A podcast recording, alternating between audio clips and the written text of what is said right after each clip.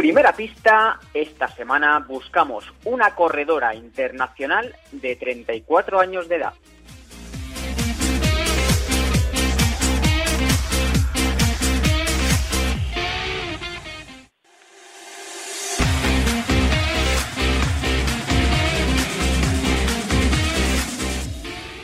Segunda pista, hablamos de una atleta que prefiere pruebas más corribles y menos técnicas.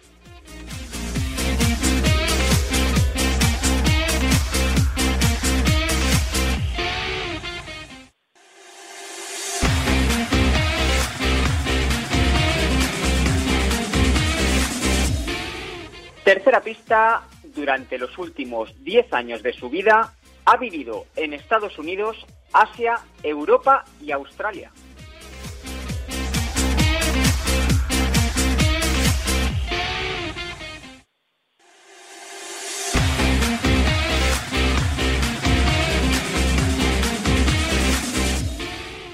Cuarta y última pista, su mejor resultado en España fue una victoria en la maratón de Ultrapirineu.